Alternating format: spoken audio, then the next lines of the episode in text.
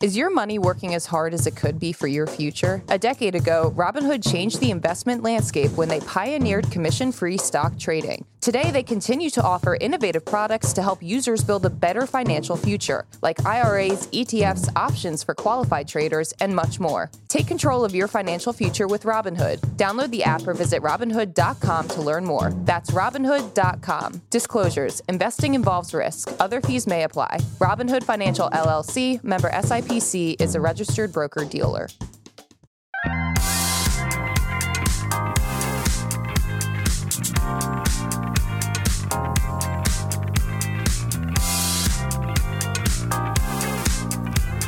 Good Morning Brew Daily Show. I am Neal Freyman. And I'm Toby Howell. All right, Toby, before we get into the meat of our show, I just want to run down some of the biggest headlines from yesterday's news. Um, and as most of you know, there was another school shooting in the U.S. Three children, all aged nine, and three adults were fatally shot at the private Covenant School in Nashville by a 28 year old former student. It's the U.S.'s 29th mass shooting this year, which is defined by the Gun Violence Archive as an incident where four more people are shot, and that's equivalent to about 10 mass shootings per week, or almost two per day. So most of these you don't even hear about on the news. Um, but this one obviously is just so powerful because we can't become numb to the fact that elementary school kids are getting gunned down in this country while they're going to class. And you see these images of, it seems every few months, of kids walking out holding hands and with their hands, you know, held over their head uh, out of school, out of elementary school. Um, so we had to lead the show with that. Plus, we spent a lot of time talking about the mass protests in Israel that froze the economy yesterday over the government's proposed overhaul of the judiciary and facing what he called a potential civil war. Prime Minister Benjamin Netanyahu delayed that push to get the overhaul done this week and said he's taking a timeout for dialogue. So that seems to have subdued the protests yesterday. But, you know, yesterday, none of the departures from Ben Gurion Airport were leaving. No one was working. Universities all canceled classes. So he's kind of delaying this push. We'll see whether, uh, you know, that amounts to anything or it's just kind of kicking the can down the road so what are we going to talk about for the uh, the actual meat of the show? Well, there's another target of the crypto crackdown. This one could be the biggest yet. Um, Uber Eats is trying to declutter its platform. This was news to me because uh, I'm a seamless guy. And uh, this, there's this another celebrity trial that's taking over the internet. Pack show. You, you mentioned you had cold brew to start the morning, so I think it's it's going to be a spicy one. I'm ready to go. Uh, but to lead off our show, I want to talk about a little bit of a lighter story that's been unfolding on the interwebs over the last few days. Drippy Pope has taken the internet by storm. So we mentioned this picture yeah. yesterday that was making the rounds, but for anyone listening who isn't terminally online like we are, there's this image of Pope Francis wearing this epic puffer coat that makes him look straight out of like a Milan runway model it's really cool. People have been going nuts saying, when's the album dropping? Calling him the Balenciaga Pope. Um, and it went absurdly viral. Multiple tweets with multi million do- million impressions. Um, so, unfortunately, the reason why we're talking about this is the image is totally fake. It was generated by an AI tool, tool called Midjourney that can create these crazy hyper realistic images.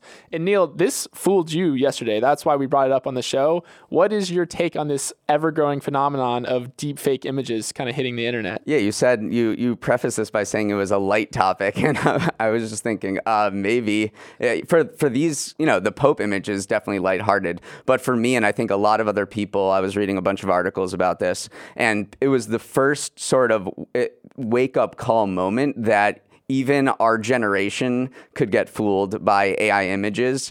You know, we often make fun of boomers or older people who may not be as, you know, online as us or in tune with technology and the fact that, you know, I could someone who you know, reads about this all the time and is very skeptical of everything could get fooled by it. It was kind of right. like a pinch me moment for AI and its potential to fool us all, even, you know, as we're just going about our daily basis yeah. and spreading misinformation. I mean, yeah, Chrissy Teigen uh, tweeted that she saw the image and didn't even give it a second glance. She sure. totally thought it was real. Ryan Broderick, who writes Garbage Daily, which is this awesome kind of internet based culture newsletter, called it the first mass level AI misinformation case because it just went so viral and it fooled so many people. Um, and yeah, it, we're, we're dealing with the fallout right now. And some of that fallout is the word uh, in here. I'll, I'll segue into another uh, kind of misinformation uh, imaging that was going viral, which was images depicting Donald Trump getting arrested, uh, like on foot police chase after him amid talks yeah. of a potential indictment. And so, in response to that, Midjourney actually banned the word arrested on its platform to kind of try to throttle this thing before it gets out of hand. But it's really, really a can of worms, as you mentioned, of how are you supposed to deal with these images on is it the social media platform's responsibility or is it Midjourney, the tool that's used to make these images? Are they responsible?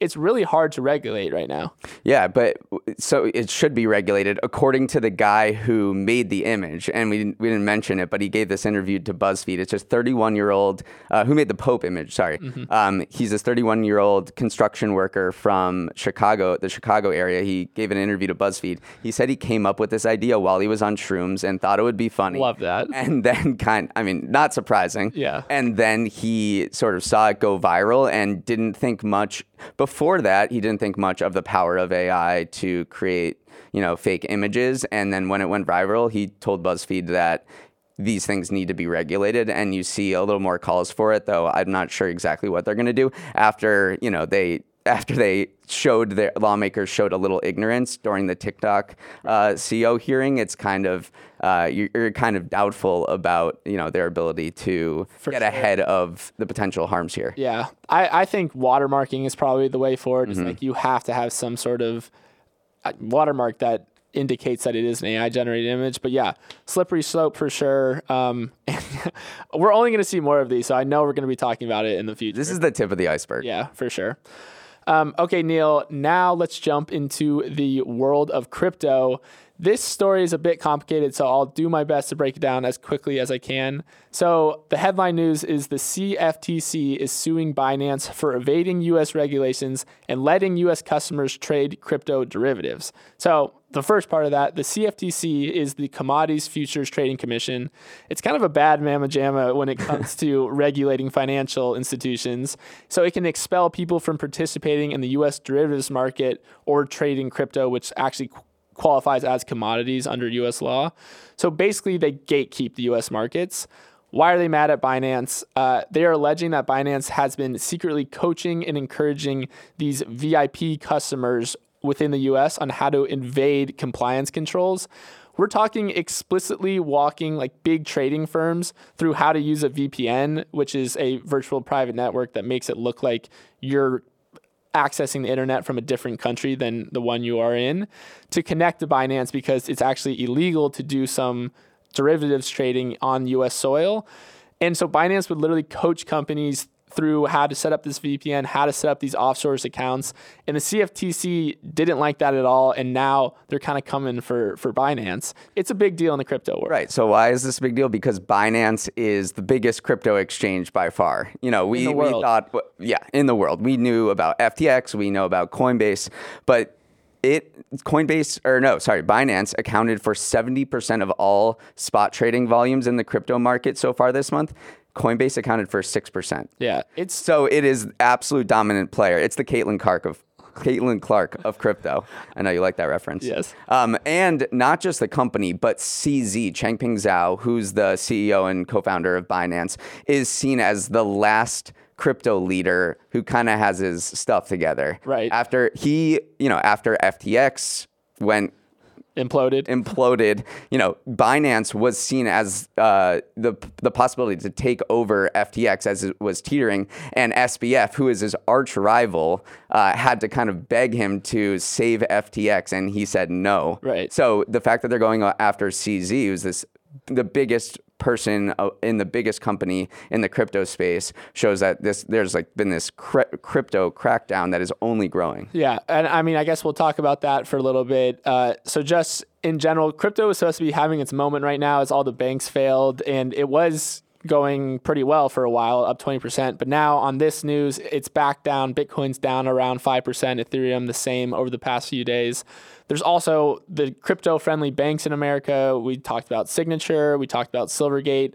Those two banks no longer even exist. Right. So that's a bad thing. Last week we talked about the how the SEC went after in this big class action lawsuit targeted celebs, Lindsay Lohan, Soulja Boy, other Akon was on the list for kind of promoting crypto irresponsibly. And then, yeah, we mentioned Coinbase a little bit too. They were just served a Wells notice by the SEC, which is kind of a precursor to potential legal action against them. So, uh, for a while, we were rolling our eyes on like, oh, the war on crypto, but now it does seem like, oh my gosh, on all fronts, they're getting attacked by regulators. The crackdown is here. And Disney uh, started laying off uh, 7,000 workers yesterday as part of its cost cutting venture. And then, uh, not surprisingly, the metaverse, the metaverse division was cut. So, all 50 people there are not no longer working on those you know, digital experiences. It's, it's a tough t- day for buzzy buzzwords that w- grip the, the world over the past few years. I just think it's not, it's extremely hard not to be super bearish on crypto yeah, right now. For sure. Because we have a very simple A B test going on on with AI, generative AI, ChatGPT, Midjourney, Visual AI, and crypto, and people are actually using the AI tools in their daily life to help them.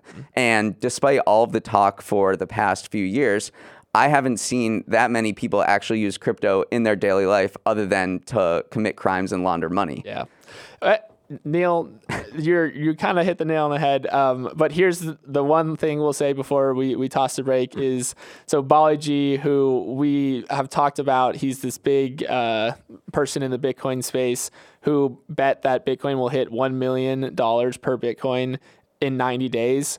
We're going to do a quick update on that bet. There's 80 days left. He has $973,017 to go before Bitcoin hits 1 million. So we'll keep you updated. I believe in him. Yeah.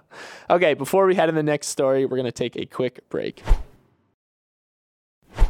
All right, Toby, I mentioned at the top of the show that I'm a seamless guy, but apparently Uber Eats has been flooded with listings that offer the same exact menu under different brands. So it's throwing away everything that doesn't spark joy. According to the Wall Street Journal, Uber Eats is removing 5,000 online only brands from its app this week over concerns its platform is getting clogged by restaurants that offer the exact same menu. So I have a few examples of this that was, that was listed in the Wall Street Journal article. 12 virtual brands are are selling the same breakfast burrito from a Colorado sports bar. There are 14 brands serving the same sandwiches from a New York City deli here at home. And then there are online online only options from a San Francisco-based Pakistani restaurant that replicated its menu 20 times. So have you heard and seen any of these virtual brands? I have not, I've heard about them, but I have not come in contact with them on the app so far. And yeah, the reason why Uber's doing this is to kind of, it's a bad look for consumers if they get on and they're not sure if what the brand they're seeing is a real brand or it's someone posing, or they're literally like SEO, A B testing different names and brandings for, for foodstuffs.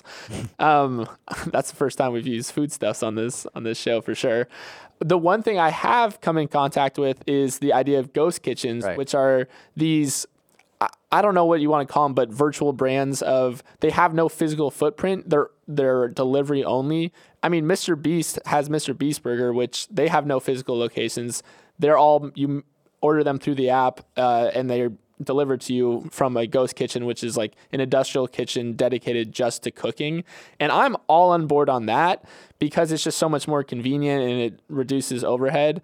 But this idea of restaurants, like we, we saw Denny's was rebranding some of their food and passing it off as a different brand, that does feel deliberately misleading and not a, a, very fun experience for a consumer. Yeah, that seems to be a different issue. So what I think Uber is trying, Uber Eats is trying to get rid of is the explosion in replicative, replicative, replicative uh, menus that exploded over the pandemic. So virtual brands uh, quadrupled basically from 10,000 in 2021 to more than 40,000 this year. And there's all these smaller restaurants that just want to know whether an image of a taco is going to work or if they should go with an image of a scrambled eggs or an image of a, a deli sandwich for their particular brand. So they're just testing the crap out of this.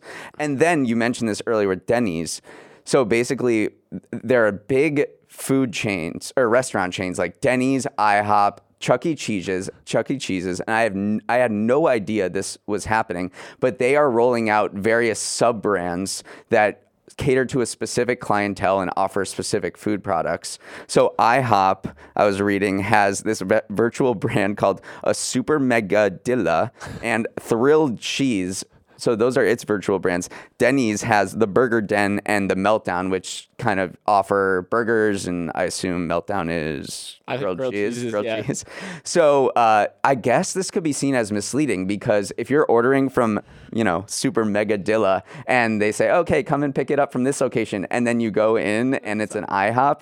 It's, this is the most classic, sir. This is a Wendy's uh, example I've ever heard, but I can see how consumers might be uh, misled, being like, I thought I was ordering from Super Megadilla, and then it turns out it's just IHOP's kitchen churning out a little different product. Yeah. No, it's definitely I don't blame the the restaurants for doing it because Oh, it's yeah, smart. yeah, it's it's smart on their part, but I also definitely don't blame Uber Eats for kind of cracking down a little bit. So, next time you hop on on your order delivery app, make sure you do your research and and make sure it's It an could be actual poped, Balenciaga poped on Uber Eats. Right, exactly. Okay, Neal, now let's go to my favorite segment of the week, uh, Toby's Trends. So there's a bit of a conspiracy going around TikTok right now. And first, I just want to say, have you heard of the app Lemon 8? No. before this, I, I know not many of us had.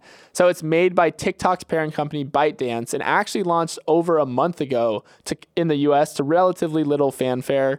People have been describing it as Pinterest meets Instagram.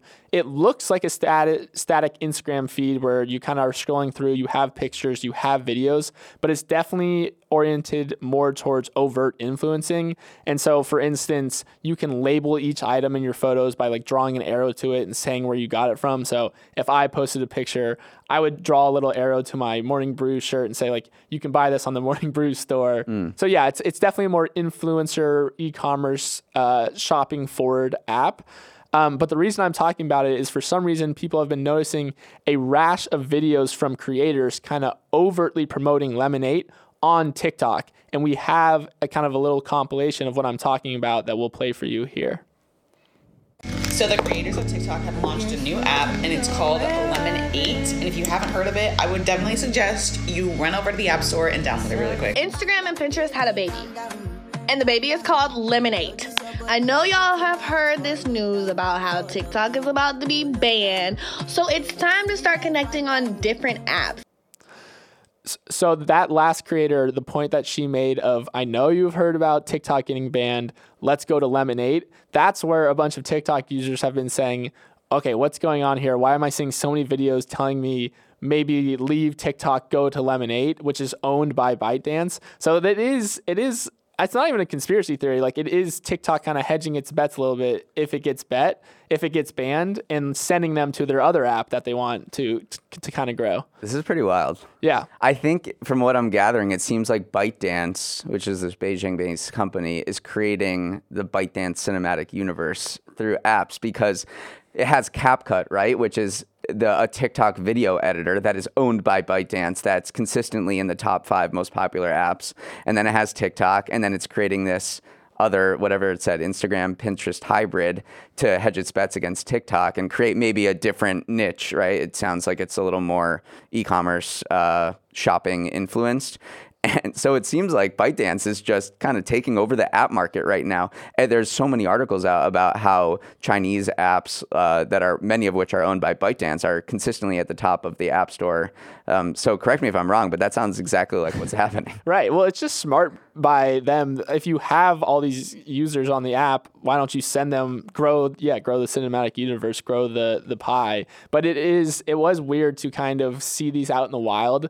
Of it, they feel very overtly promotional, like they're being they're they're not disclosing that these are paid promotions, but But they have to be, right? well, I don't know. It just feels it. They feel like they're paid promotions because if you go through, you search Lemon 8, you'll see a lot of like the same verbiage. You'll see a lot of the same kind of points be brought up. That language of Pinterest meets Instagram. So Do we have any data on how many people are downloading this or It- how, so it's- whether it's popular or not? It's very it's very not popular in the US as of now. It originally is based off a Chinese app that is again geared towards uh, e-commerce on social media. That has 200 million users in China. Lemon 8 launched in Japan and has uh, accumulated around a million users.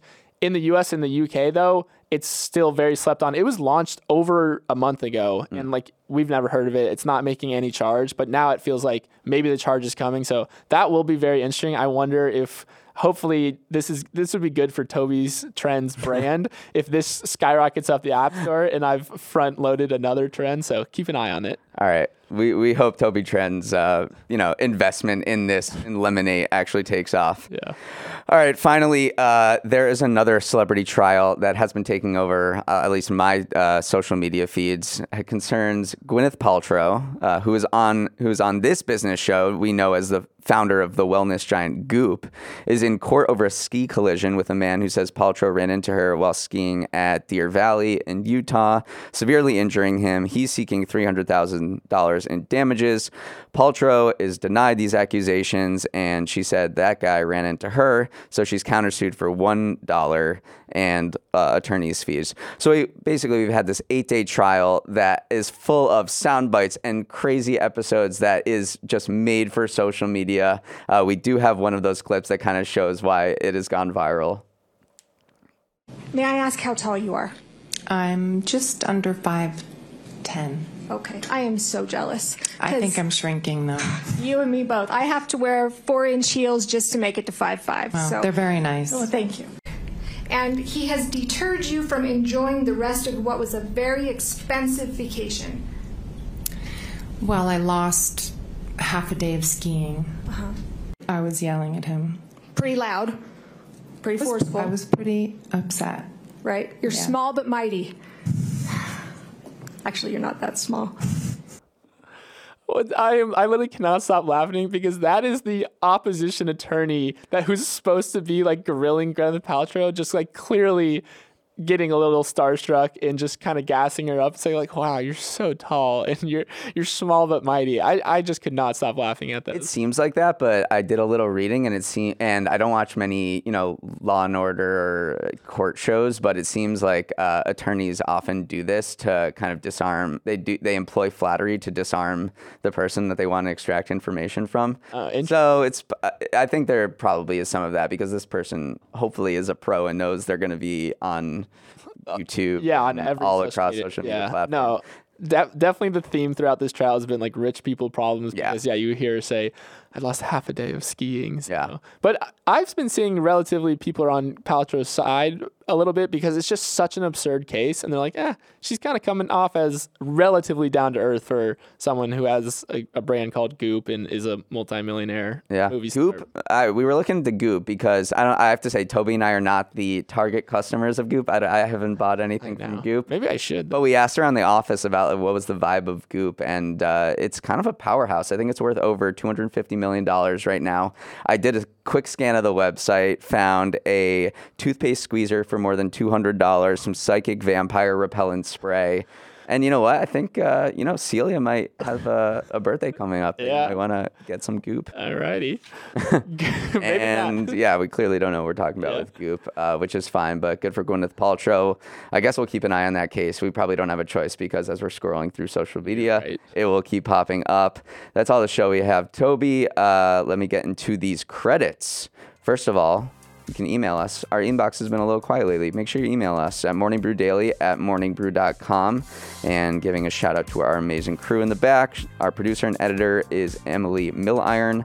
The show's technical director is Elias Alba. Our supervising producer is Bryce Beloff. Queen of the ones and twos is Kelsey Jones.